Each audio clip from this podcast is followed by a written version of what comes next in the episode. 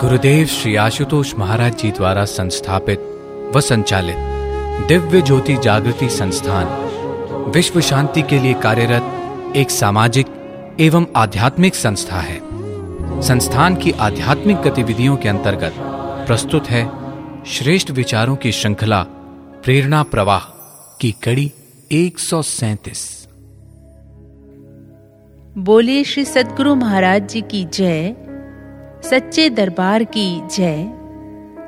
श्री रामचरित मानस में वर्णित यह पंक्तियाँ गुरुदेव का प्रेम पात्र बनने का मुख्य सूत्र है। सोई सेवक प्रियतम मम सोई, मम अनुशासन मान ही जोई।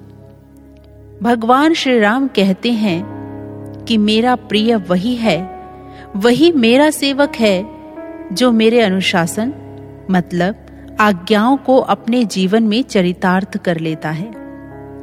यूँ तो प्रत्येक शिष्य के लिए गुरुदेव की आज्ञा भिन्न भिन्न हो सकती है, परंतु उन पर चल साधक अपनी मंजिल को शीघ्रता से व सहजता से प्राप्त कर सकता है।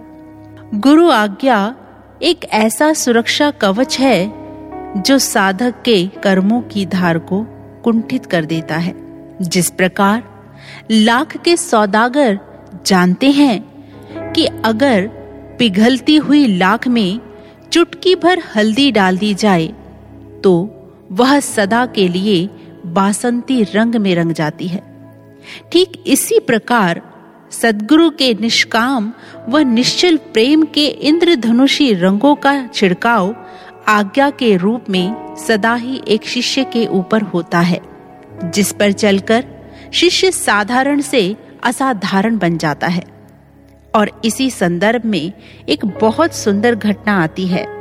कहते हैं कि एक बार श्री चैतन्य महाप्रभु दक्षिण भारत के श्री रंगनाथ मंदिर के प्रांगण में पधारे।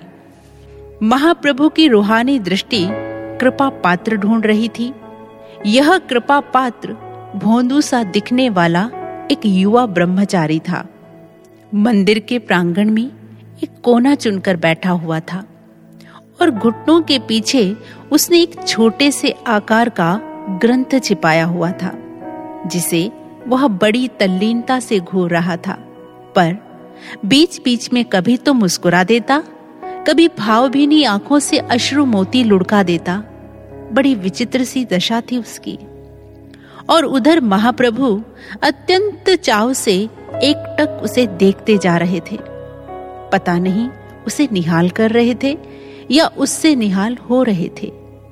इतने में ब्राह्मणों की एक टोली वहाँ से गुजरी। उनकी नज़र महाप्रभु पर पड़ गई। वे उनकी महिमा से परिचित थे। अतः वे वहीं रुक गए। और श्री चैतन्य से पूछ बैठे, हे महानुभाव आप यहाँ ठहरकर क्या देख रहे हैं? रंगनाथ के इस कोने में ऐसा क्या दर्शनीय है, जिसने आप जैसे दिव्य विभूति को मंत्र मुग्ध कर दिया है? महाप्रभु ने युवा ब्रह्मचारी की ओर संकेत किया। बोले, वह देखो, एक सच्चा विद्वान, उत्तम पाठक।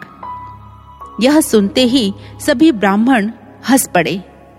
व्यंग से भरे ठहाके थे ये हँसते हँसते ये ब्राह्मण तंज बाण छोड़ने लगे। महाप्रभु, यह तो एक पोंगा पंडित है, कोरा अंगूठा छाप। विद्यालय की पहली कक्षा में भी यह कभी नहीं बैठा। दूसरा ब्राह्मण उस युवा ब्रह्मचारी के पास पहुँचा और उसका ग्रंथ छीन लिया। महाप्रभु को दिखाते हुए बोला, देखिए महानुभाव, ये विद्वान महाशय उल्टा ग्रंथ भी पढ़ लेते हैं। अक्षरों की उल्टी बनावट को समझ पाना ही शायद इनकी विद्वता का प्रमाण है। और इसी प्रकार, एक के बाद एक, सभी ब्राह्मण कहने लगे, अरे, ये पढ़ना लिखना तो जानता नहीं, फिर इसके भेजे में क्या घुसता होगा? महाप्रभु, बस समझ लीजिए, इसकी बोदी में गांठ ही नहीं लगी, सब कुछ चोटी से फिसलकर नीचे टपक जाता है। और यह कहकर वह ज़ोर से हंसने लगे। इस दौरान महाप्रभु साक्षी भाव से सब कुछ देखते रहे। उधर वह युवा ब्रह्मचारी भी शांत बैठा था। प्रेम पूर्ण वाणी में महाप्रभु बोले, भगवत गीता है ये? युवक ने धीरे से सिर हिलाते हुए कहा, जी हाँ। महाप्रभु बोले, पढ़ना आता है तुम्हें? युवक ने कहा, जी नहीं। महाप्रभु फिर पूछते हैं, फिर गीता सामने रखकर क्या करते हो? युवक ने कहा, जी, गुरु आज्ञा का पालन। मेरे गुरुजी ने वर्षों पहले मुझे आज्ञा दी थी, तुझे प्रतिदिन गीता का अध्ययन करना है। इसीलिए मैं रोज़ाना इसे अपने समक्ष लेकर ज़रूर बैठता हूँ। पढ़ना लिखना तो आता नहीं, अध्ययन का केवल अभिनय करता हूँ। महाप्रभु कह उठे, परंतु इस क्रम में तुम्हारी भाव भंगिमा बड़ी विचित्र होती है। मानो तुम सब पढ़ रहे हो, जान और समझ रहे हो। युवक बोल उठा, हे देव, मैं तो केवल एक ही बात जानता हूँ और एक ही बात समझ पाता हूँ। महाप्रभु ने पूछा, क्या? कौन सी बात? युवक ने कहा, जैसे ही मैं श्री गीता जी को खोलता हूँ, इसके पृष्ठ चमकने लगते हैं। एक प्रचंड महाज्योति इन पीले पन्नों पर प्रकट होती है। फिर वह गीता के उद्घोषक भगवान श्री जगदीश्वर के रूप में रूपांतरित हो जाती है। श्री कृष्ण को मैं रथ के अगले भाग में सारथी के पद पर साक्षात बैठा हुआ पाता हूँ।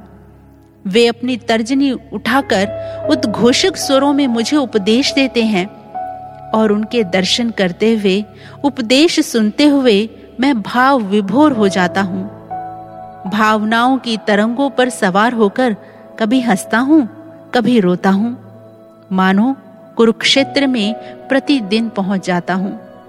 स्वयं को अर्जुन के स्थान पर खड़ा पाता हूँ। यह सुन सभी ब्राह्मण अव्वाक रह गए। सभी को मानो सांप सूंघ गया था। महाप्रभु धन्य धन्य भाव में कह उठे, हे ब्राह्मणों जिन श्री भगवान के श्लोकों को तुम रटते हो और बोलते हो, उनका यह युवक साक्षात दर्शन करता है।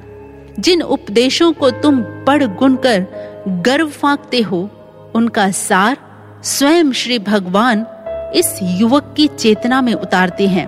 अहो, गुरु आज्ञा के पालन से कितना मधुर फल पाया है इसने। निसंदेह, महाप्रभु यही सच्चा विद्वान है, यही सच्चा विद्वान है, और सारे ब्राह्मण एक स्वर में यह कह उठे, भक्तजनों, इसीलिए यह सदा स्मरण रखना है कि गुरु की आज्ञा ही एक भक्त को वास्तव में भक्त बनाती है। तभी तो किसी ने बहुत सुंदर कह दिया, बासंती रंग में रंग लो मन, दूजा रंग कोई चढ़ ना पाए, गुरु की आज्ञा में चले तो जीवन में फिर खिजा ना आए, जीवन में फिर खिजा ना आए।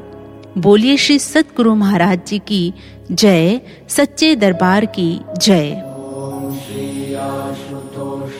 प्रेरणा प्रवाह की अन्य कड़ियाँ।